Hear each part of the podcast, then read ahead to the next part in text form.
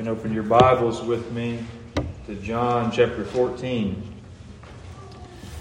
John chapter 14. And before we begin, I'd like to ask you to stand with me if you're able for the reading of God's Word. We will read together verses 15 through 17 of John chapter 14. Beginning in verse 15, Jesus says, If you love me, you will keep my commandments. And I will ask the Father, and he will give you another helper to be with you forever. Even the Spirit of truth, whom the world cannot receive, because it neither sees him nor knows him. You know him, for he dwells with you and will be in you. Thank you. Have you seated. As you're being seated, I'll ask you to bow with me once again in prayer. Heavenly Father, the Lord, I ask for grace and help. Father, we have your word, and we know that it is true and pure and righteous, and it endures forever. And yet, O oh God, our feeble minds and limited powers are not able to enter fully into the truths of your word without you and your spirit. Father, I pray that you would demonstrate to us once again that there is a great benefit to the Son and his returning to you that this blessed Comforter might come. Lord, I ask that you would quicken us to see and to know your word in a fresh way. Lord, that we would have our consciences lit ablaze for your glory. Father, help us to know your love, even in an experiential way, that we might know, each one of us, that we are loved by God. Oh, Father, I pray that you protect me from error. Guard my mouth from misspeaking. Shut it if necessary, O oh God. Lord, I do pray that you would call a lost one among us to yourself today, that they would see the need to know that you love them personally. Father, I pray that you would glorify your name in all of these things, and I ask it in Jesus' name. Amen. The title of the sermon this morning is very simple.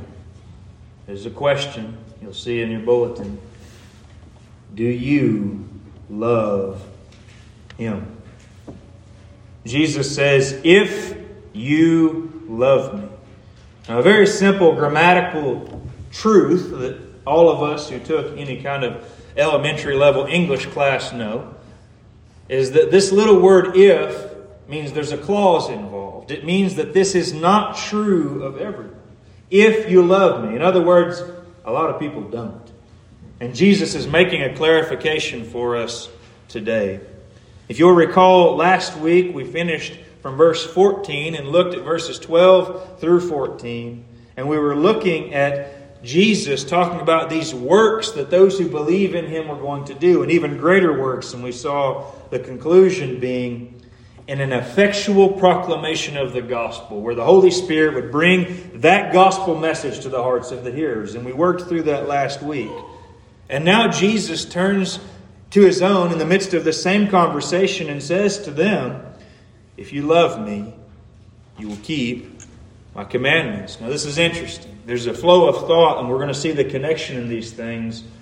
But I want to ask you do you remember where we started last week when we looked where Jesus says that whoever believes in me will also do the works that I do? You recall me telling you that was an indicative statement. You remember what an indicative statement means. An indicative statement is a statement that reveals truth to you. You recall Jesus has said, Whoever believes in me will also do the works. He's not saying do the works, back in that verse, in verse 12, he's saying, Whoever does believe me, this will be true of them. They will do the works. It's an indicative statement. Well, here again at the beginning this week, we have another indicative statement. Jesus says, If you love me, you will keep my commandments. Now, this indicative statement is a revelation of objective reality and unchanging truth. And perhaps you're thinking, well, why are you starting making the same point that you were making last week? Well, for one, because John does that, but also for another very important reason.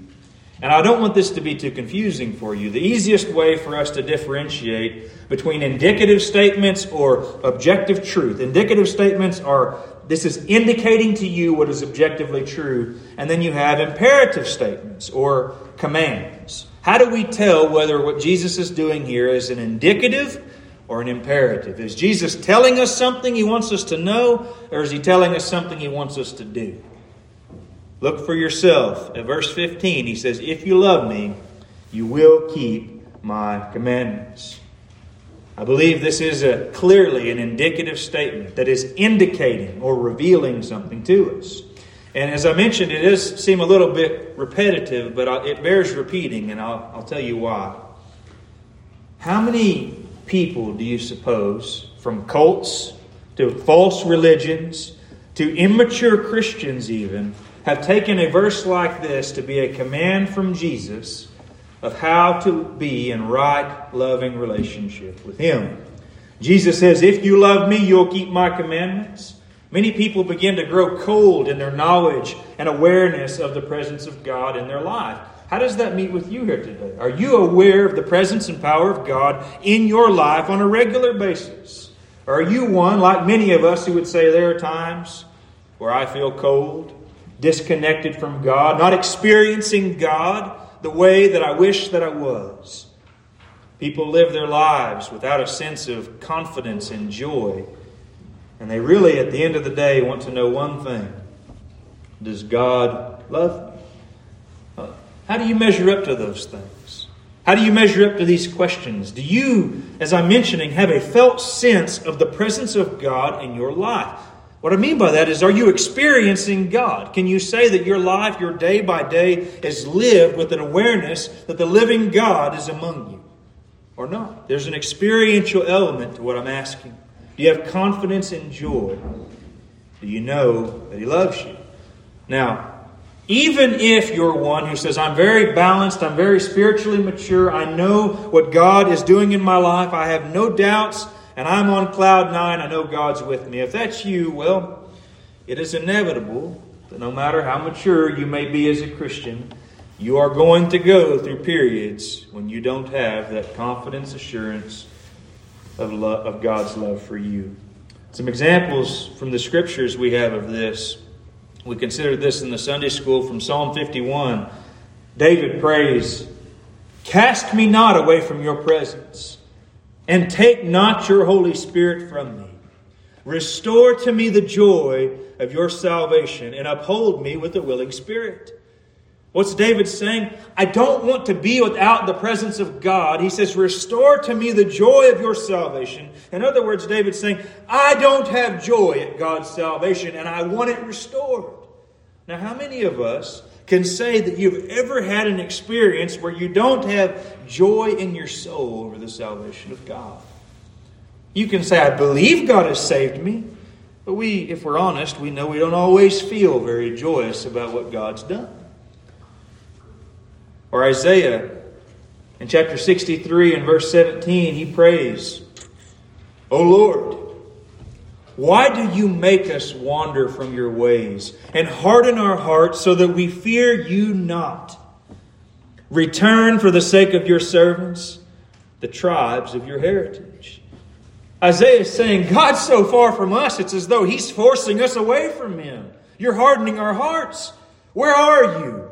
And he goes on to pray, Lord, come down. You're not with us. Where are you? Come back to us. Separated from God. That's how he feels. For Lamentations, this is suggested to be Jeremiah's concern and prayer over the state of the nation of Israel. Verses 20 and 21, he says, to God. This is a prayer. Why do you forget us forever? Why do you forsake us for so many days?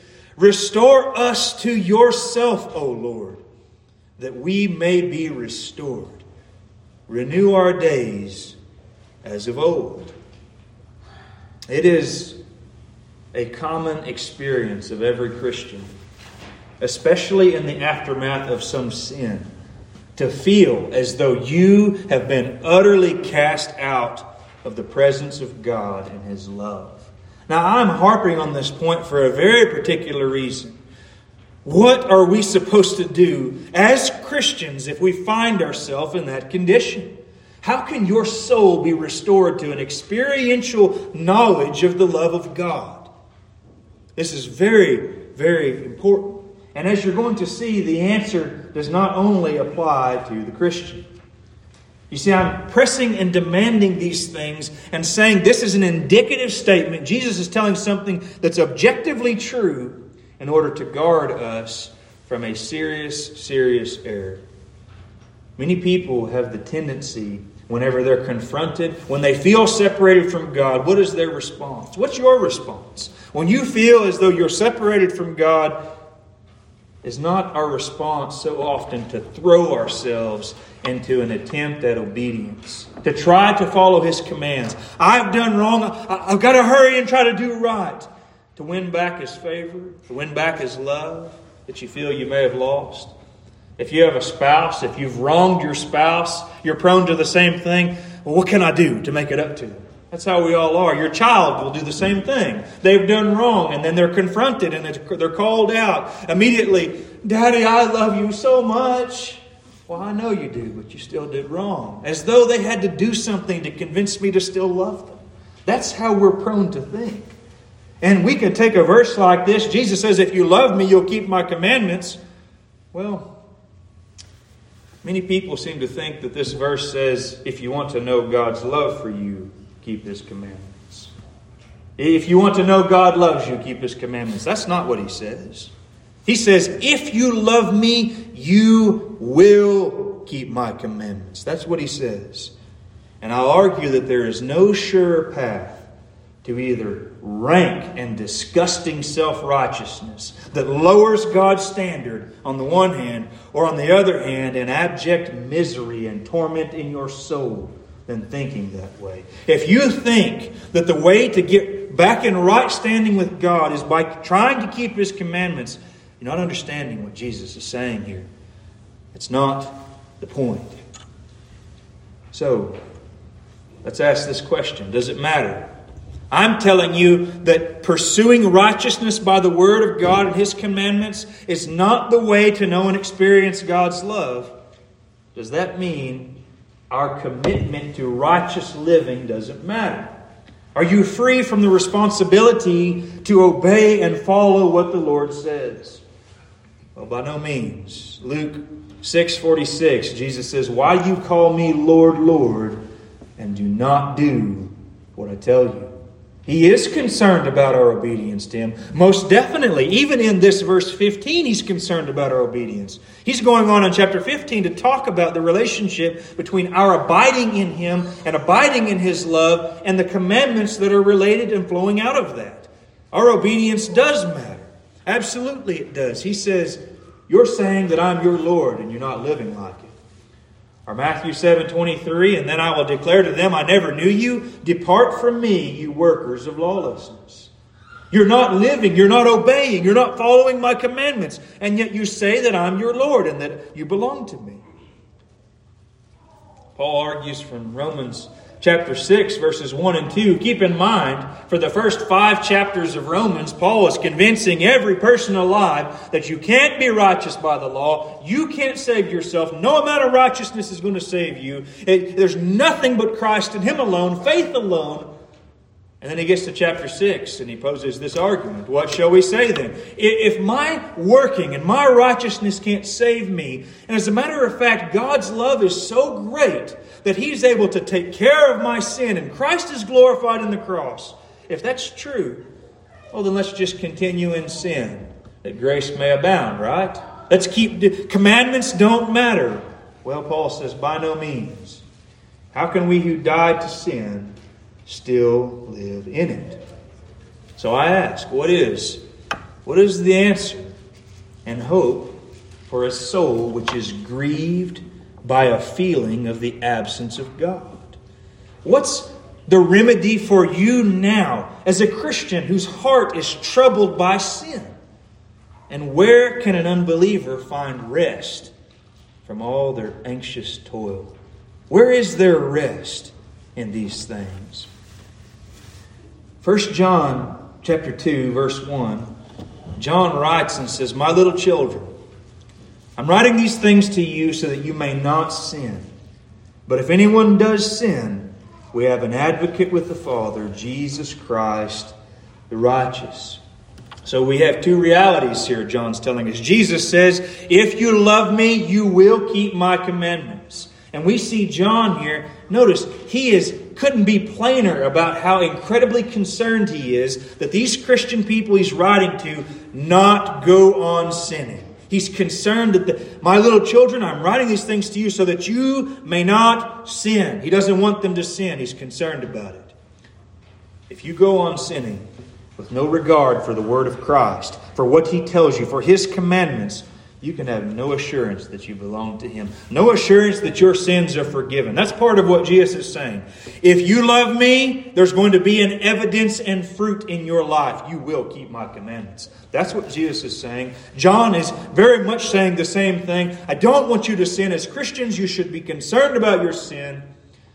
But if anyone does sin, we have an advocate with the Father Jesus Christ, the righteous.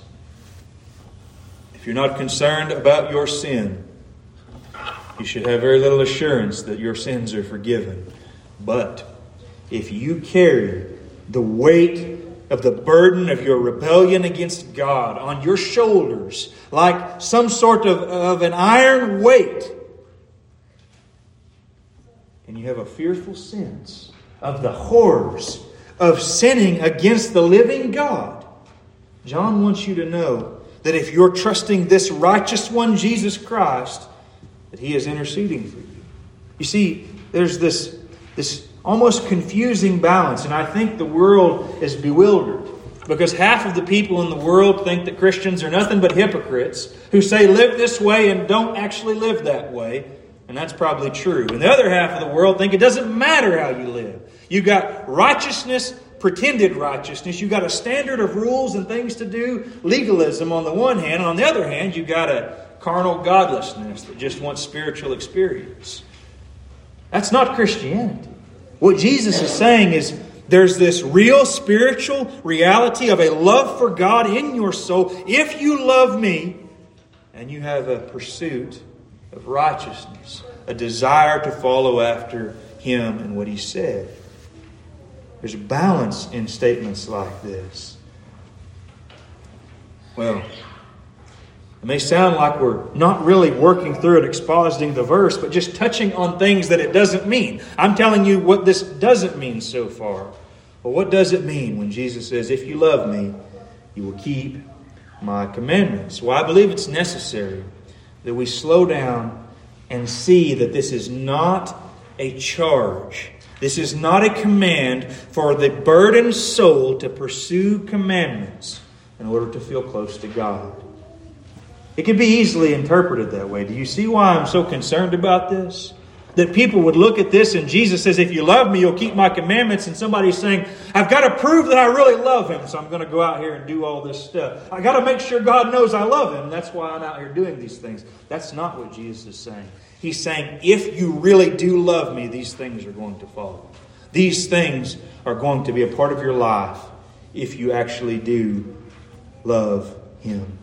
Jesus is revealing and indicating to the disciples that their obedience to his commandments are inevitable fruit which overflows out of their love for him. If you love me, you will. Let me ask you again do you love him? Do you love this Jesus? That's what the entire Christian life comes down to is this. Do you love him? Jesus has told us the greatest commandment that's ever been given is to love the Lord your God with all your heart, soul, mind, and strength. And the God whom we're supposed to love has come to us in the person of Jesus Christ. The greatest command in all the world is to love Jesus. Do you love him? This is, this is it. You don't get higher or deeper or more than this loving Christ. And if you're prepared to say that you do, is there any way to substantiate that claim?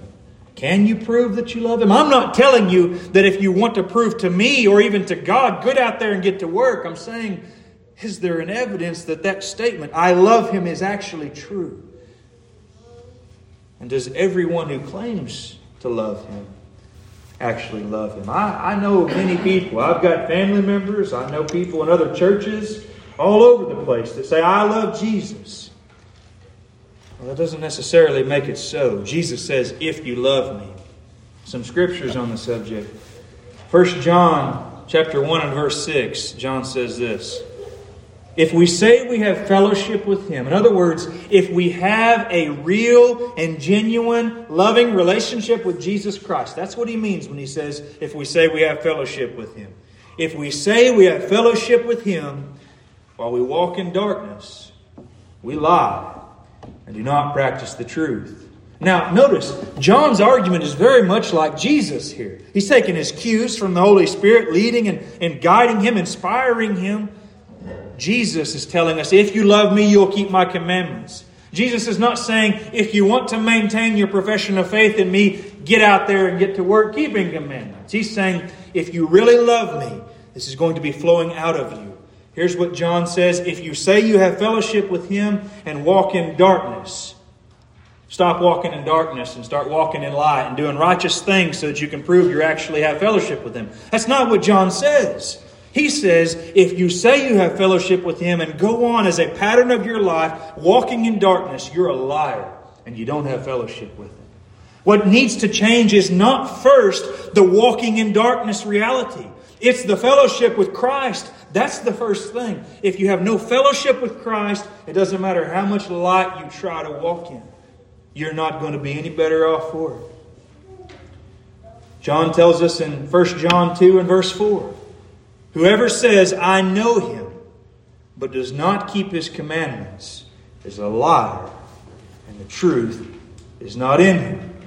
You see again the pattern here. John's saying if you say you know Jesus, you're in fellowship, in relationship with him, and you don't keep his commandments, well, you better get to keeping his commandments.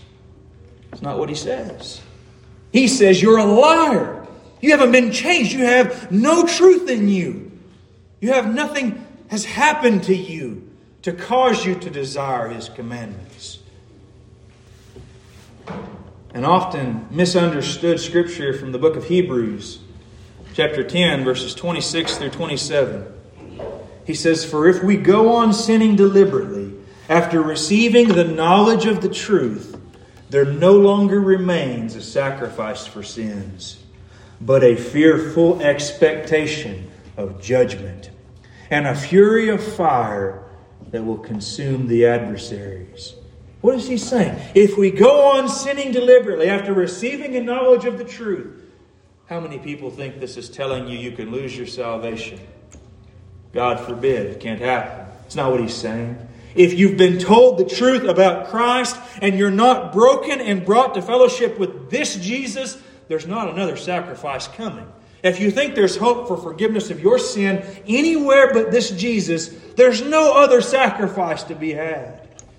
That's what, that's what the author of the Hebrews is, is saying. If you go on sinning deliberately, after hearing of this Jesus, one thing remains a fearful expectation of judgment and a fury of fire that will consume the adversaries. So, on the one hand, perhaps there's someone here today who's very uncomfortable right now. You say, I believe in Jesus. I'm in fellowship with Jesus. I know him.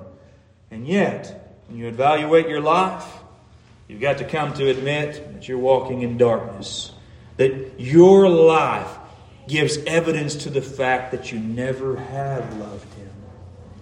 And the only thing awaiting you is a fearful expectation of judgment and this fury of fire that will consume his adversaries. That's on the one hand. A lost person, someone who is uncomfortable when they're told, You say you love him, your life doesn't show it.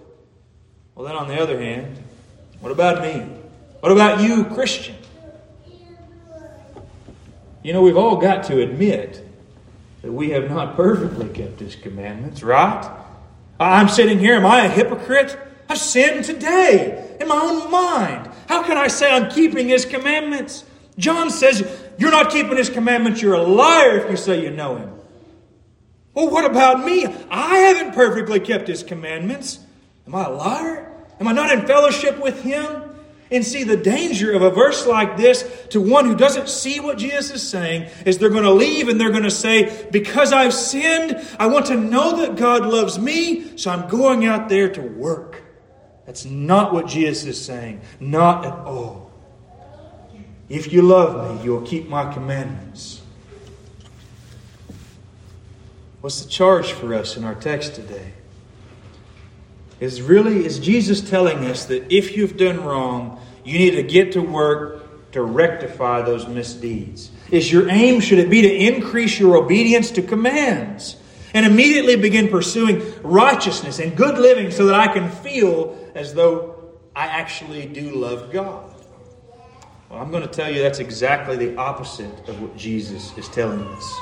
It's backwards. And this goes both to Christians and to the lost that it is never our obedience to the commands of Christ that give us a true sense of love for Him.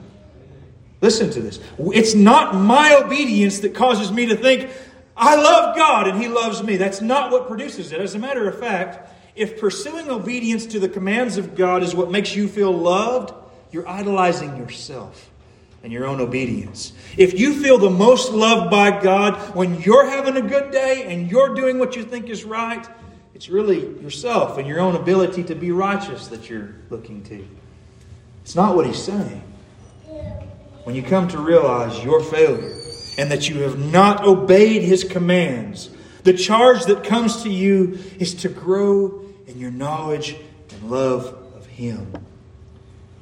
And as you grow in your knowledge of the love of Christ, as your knowledge of Christ and your love for Christ genuinely increases, your obedience to his commands is going to increase. He says, If you love me, and this must come first Consider this a worked out, real life example of this in Peter's life in John chapter 21. you recall Peter, he denied the Lord three times. Three times he's asked if he knows Jesus. He says, I don't know the man, I don't know him, and then curses him. Well, then, after Jesus is crucified and resurrected, Peter and Jesus are seen together here in verse 15 of John 21. It says, When they had finished breakfast, Jesus said to Simon Peter, Simon, son of John, do you love me more than these?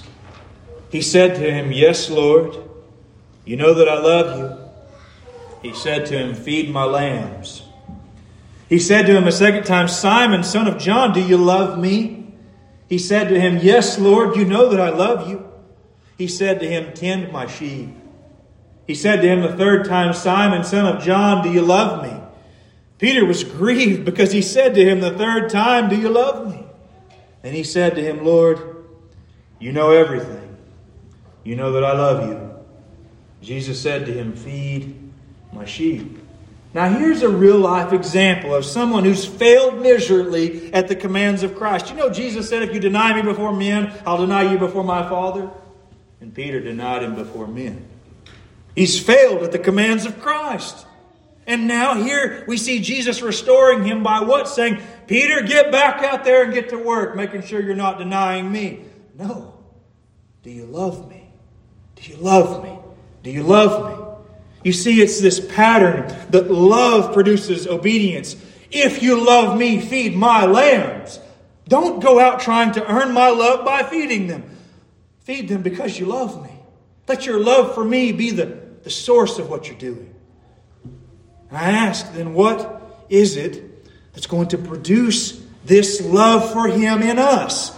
Why is it that anyone loves God at all? Why do you think that you love God? A lot of reasons people think that they love God things He can provide for them, things that they attribute to what He has done in their lives.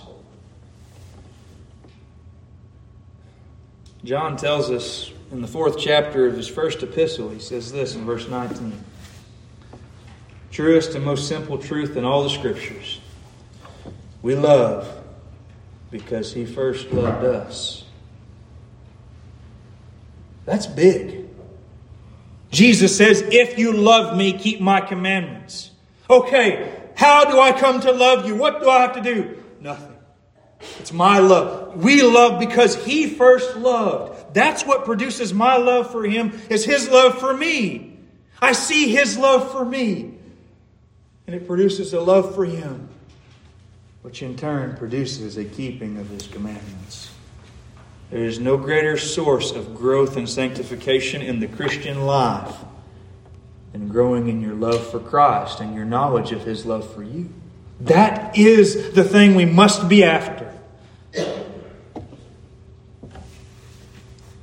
2 Corinthians chapter 5 and verse 14, this is how Paul puts it. By this time, he's been converted. He's been following Christ for some time. He's writing letters. This is actually his second letter to the church at Corinth, and he's suffered miserably for the name of Christ. He's done a lot of good stuff, a lot of good works.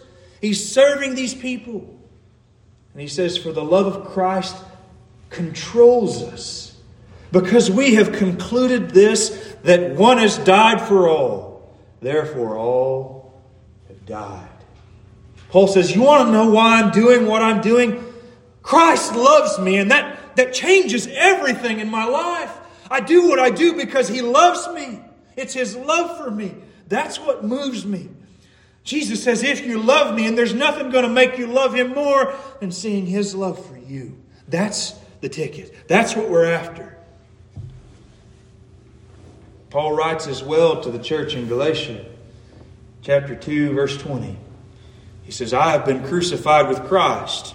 Now, now, the last scripture we read, he says that this is what we conclude that one has died for all, therefore all died.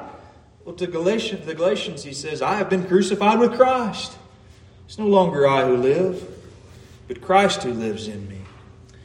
In the life I now live in the flesh, I live by faith in the Son of God who loved me and gave himself for me.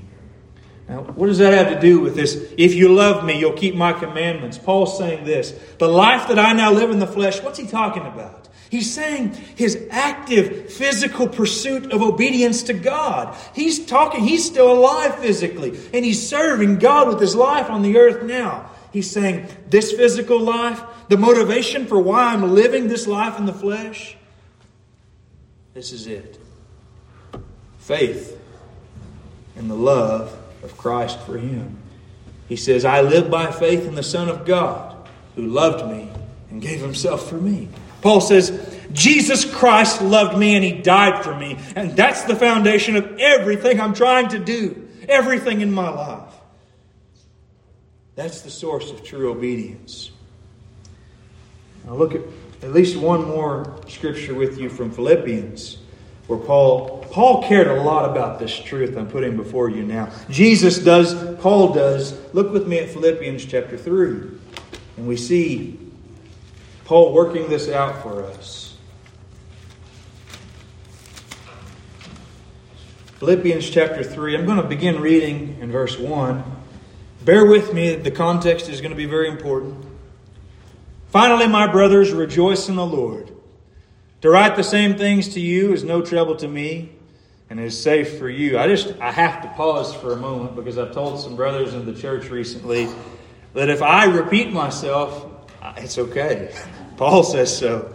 It's safe for you. It's good for you. It doesn't bother me.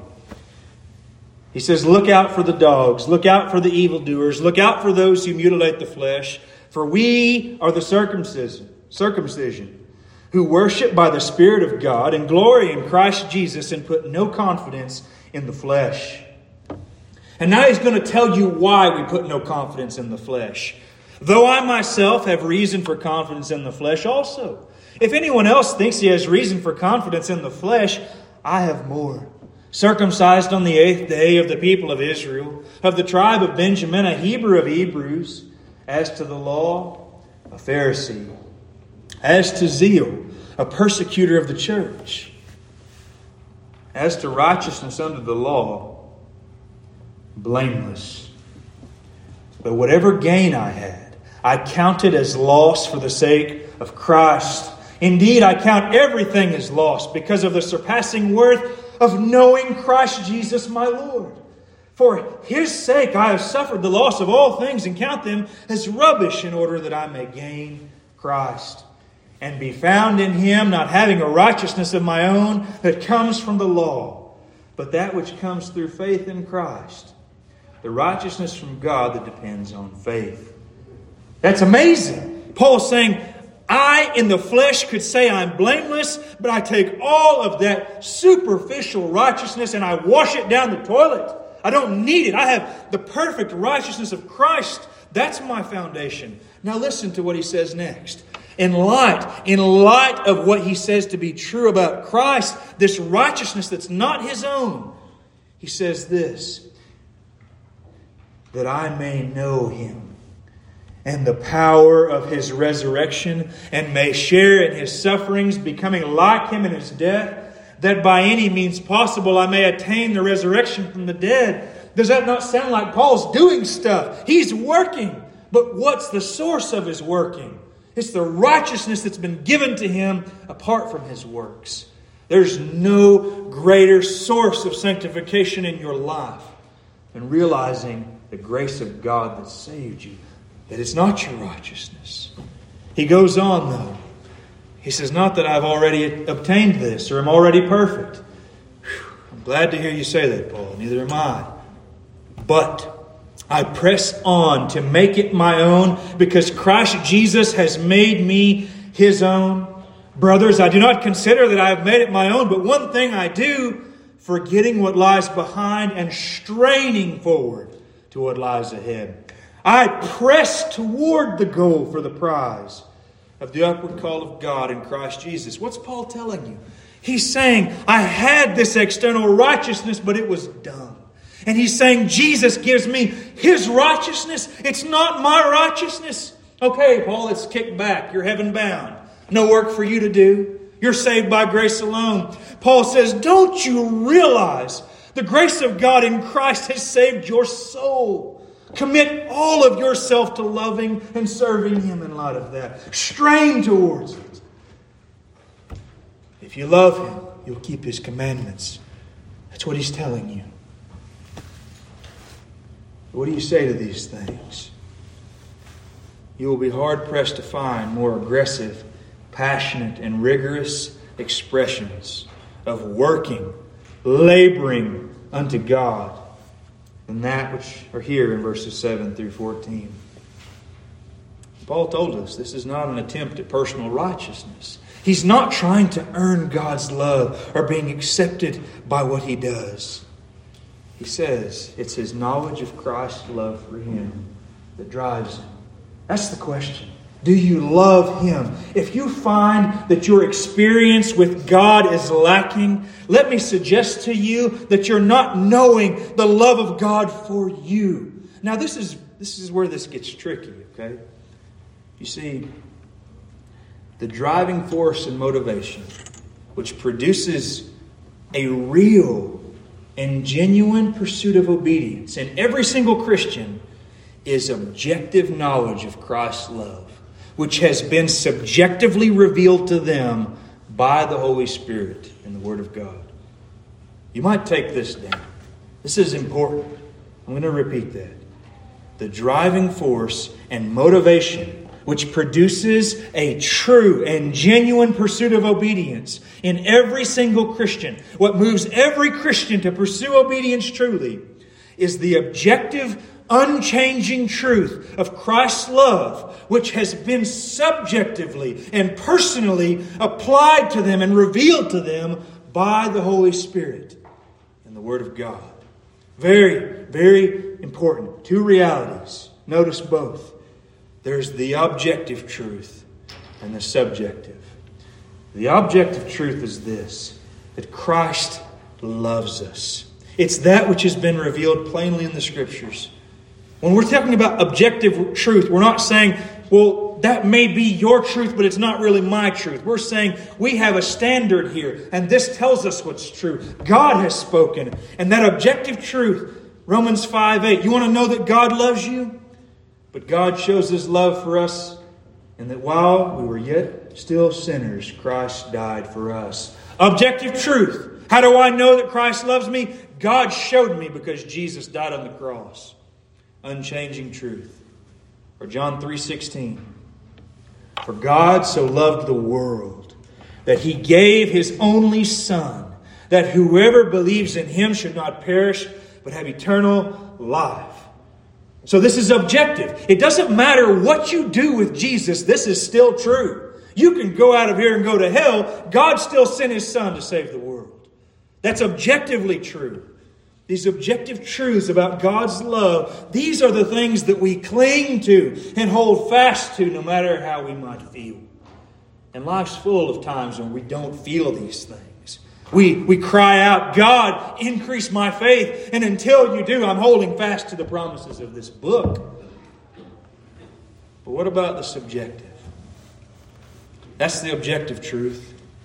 Jesus died for sinners subjective reality do you believe that He died for you? This matters, doesn't it? This matters. When God, by His Spirit, takes that which is objective, that which is unchanging, and tells your soul, I was talking about you when I said that. I wasn't just throwing it out there into the ether, hoping it settled on your head. I was actually talking about you. Does our experience matter? Is it enough to just believe objective truth with no internal reality or experience of assurance? And what is to be our subjective experience of God's love? You desire to know with certainty in your soul, God loves me, right? We, we want to know that. How do we come to know that? Someone says, read your Bible. Yeah, read the Word. Pray that God, by His Spirit, would bring it alive to you. Well, the answer Jesus gives us in these next two verses. This is where this objective reality meets with the subjective experience. Verse 16 of John chapter 14, Jesus says, And I will ask the Father, and he will give you another helper to be with you forever. Now, I love how clear and fitting this is with the context of what we're seeing. Jesus, I can just imagine the disciples. Jesus says, If you love me, you'll keep my commandments. And they're sitting there thinking, um, Lord, I, I, do love you, but that's a tall order. I can't produce this in myself. What? Okay, how am I going to know that you still love me when I've failed you? Because I'm going to. It's as though to immediately cut off that kind of doubt, Jesus says, I'm going to give you a helper. There's going to be one that's coming to you to be with you. Though I'm not with you physically anymore, there's going to be one that's reminding you and telling you that these things are so. Who's he talking about? He's talking about the Holy Spirit, the third person of the Trinity. And our subjective, our individual, our personal experience of this truth of God's love for us is dependent upon the work of the Holy Spirit in us. Look with me for a moment at Romans chapter 8. And, and don't just listen to this and say, uh huh, that's what we think here. Is this true? Is this something that's a reality in your life? I see so many people that are longing for an experience of God's Spirit, and they have no interest in these truths. If you want to claim a promise from God, here it is Romans chapter 8, verses 14 through 16. Paul says, For all who are led by the Spirit of God are sons of God. All. If you have the Spirit of God, you're a son of God. You're a daughter of God. You're a child of God. He says, For you did not receive the spirit of slavery to fall back into fear, but you have received the Spirit of adoption as sons, by whom we cry, Abba, Father. The Spirit Himself bears witness with our spirit that we are children of God. You see, there's such a thing as this application of objective truth. Jesus tells you what's true, His Word tells you what's true, and the Holy Spirit takes that truth and applies it to your heart as an individual so that you come to own it. You individually are a child of God, and you know that you are. So much so that the Holy Spirit moves you to say, Father, He's my Father, not just Jesus, mine because of the Spirit of God in me. That's the work of this helper Jesus is promising. Do you love him? It's the Holy Spirit which produces this personal conviction that God really does love us. And, and don't misunderstand. When Jesus says, if you love me, he's talking about your love and affection for him. It's talking about your desire to actually please him because of who he is and what he means to you.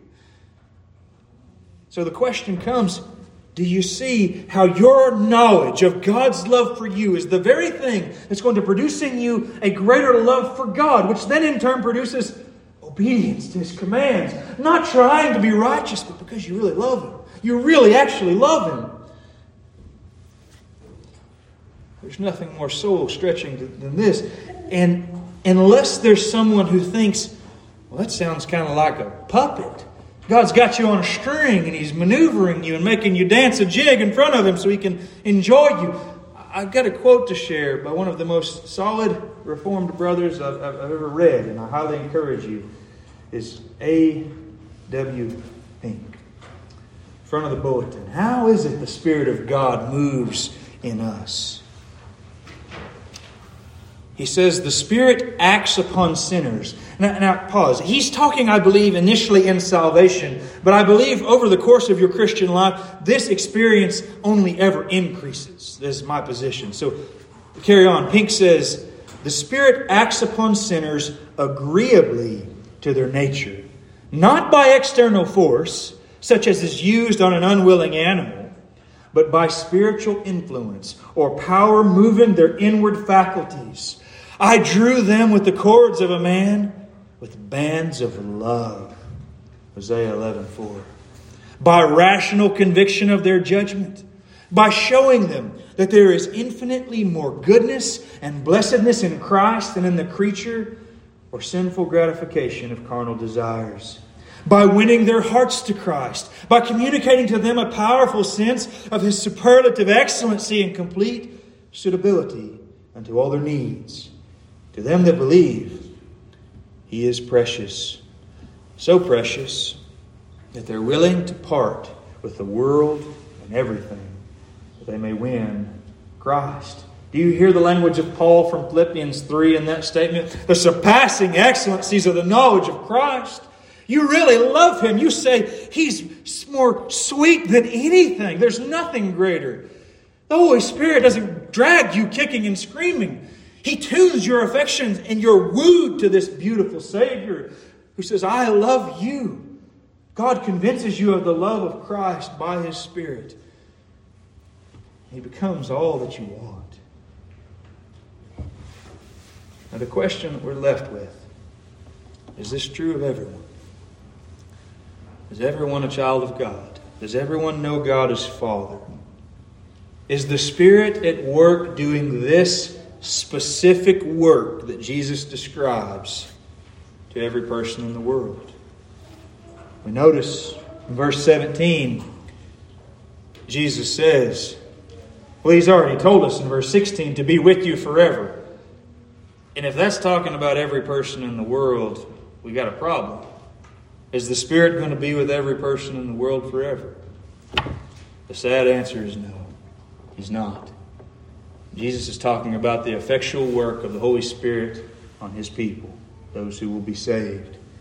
He says he'll be with you forever. And this helper, we read in verse 17, he says, even the Spirit of truth, whom the world cannot receive, because it neither sees him nor knows him.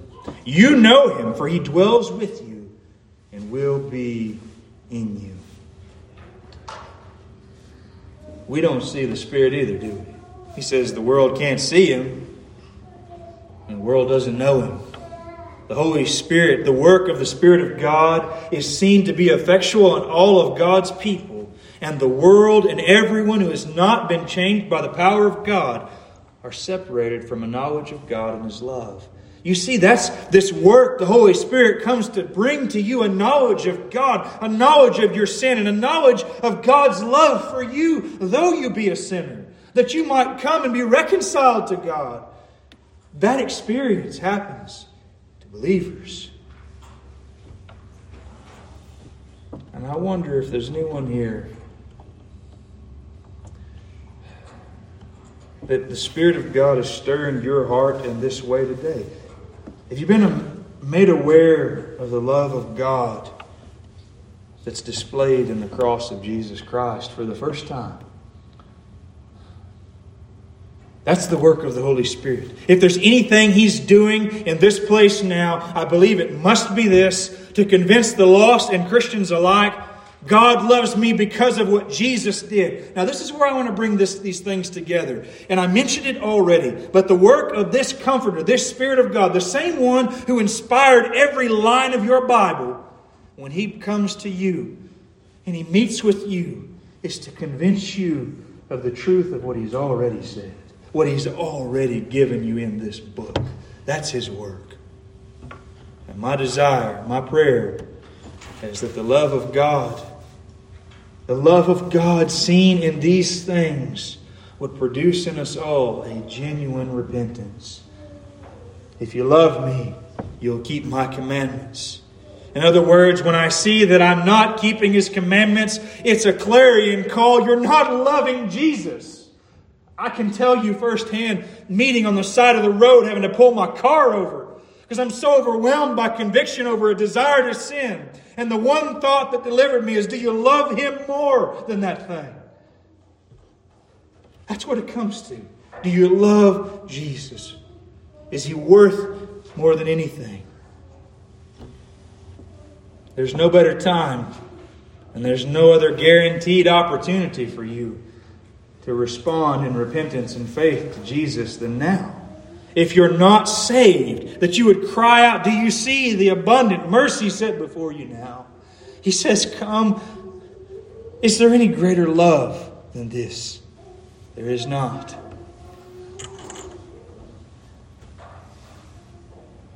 My greatest desire as an elder in this church is to see every member come to love Jesus Christ more that never any one of us reach a point where we say, I do love him, and not this burning desire to grow in our knowledge and love for him.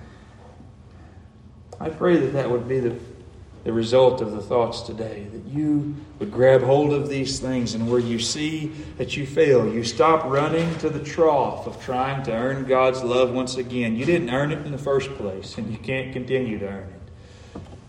Only Christ and only His righteousness avails for us. And I pray that would encourage you. I, I, I, do ask, and I will ask you now to bow with me in prayer and ask that you would lift those who will be with us here in the coming week for a conference up as we close out this service in prayer.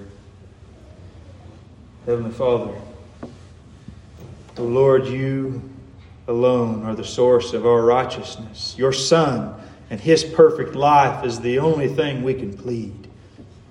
Father, I pray that you would tune our affections and draw our hearts to a greater knowledge of His love.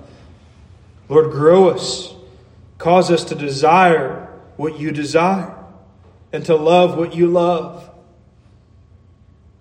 Oh God, I praise you for every one who is in this place now, and I pray you would work your effectual work by your Spirit in anyone who may be lost.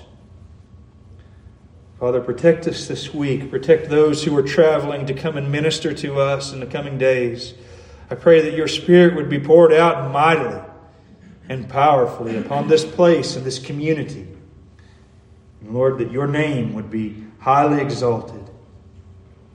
I ask these things in Jesus' name. Amen.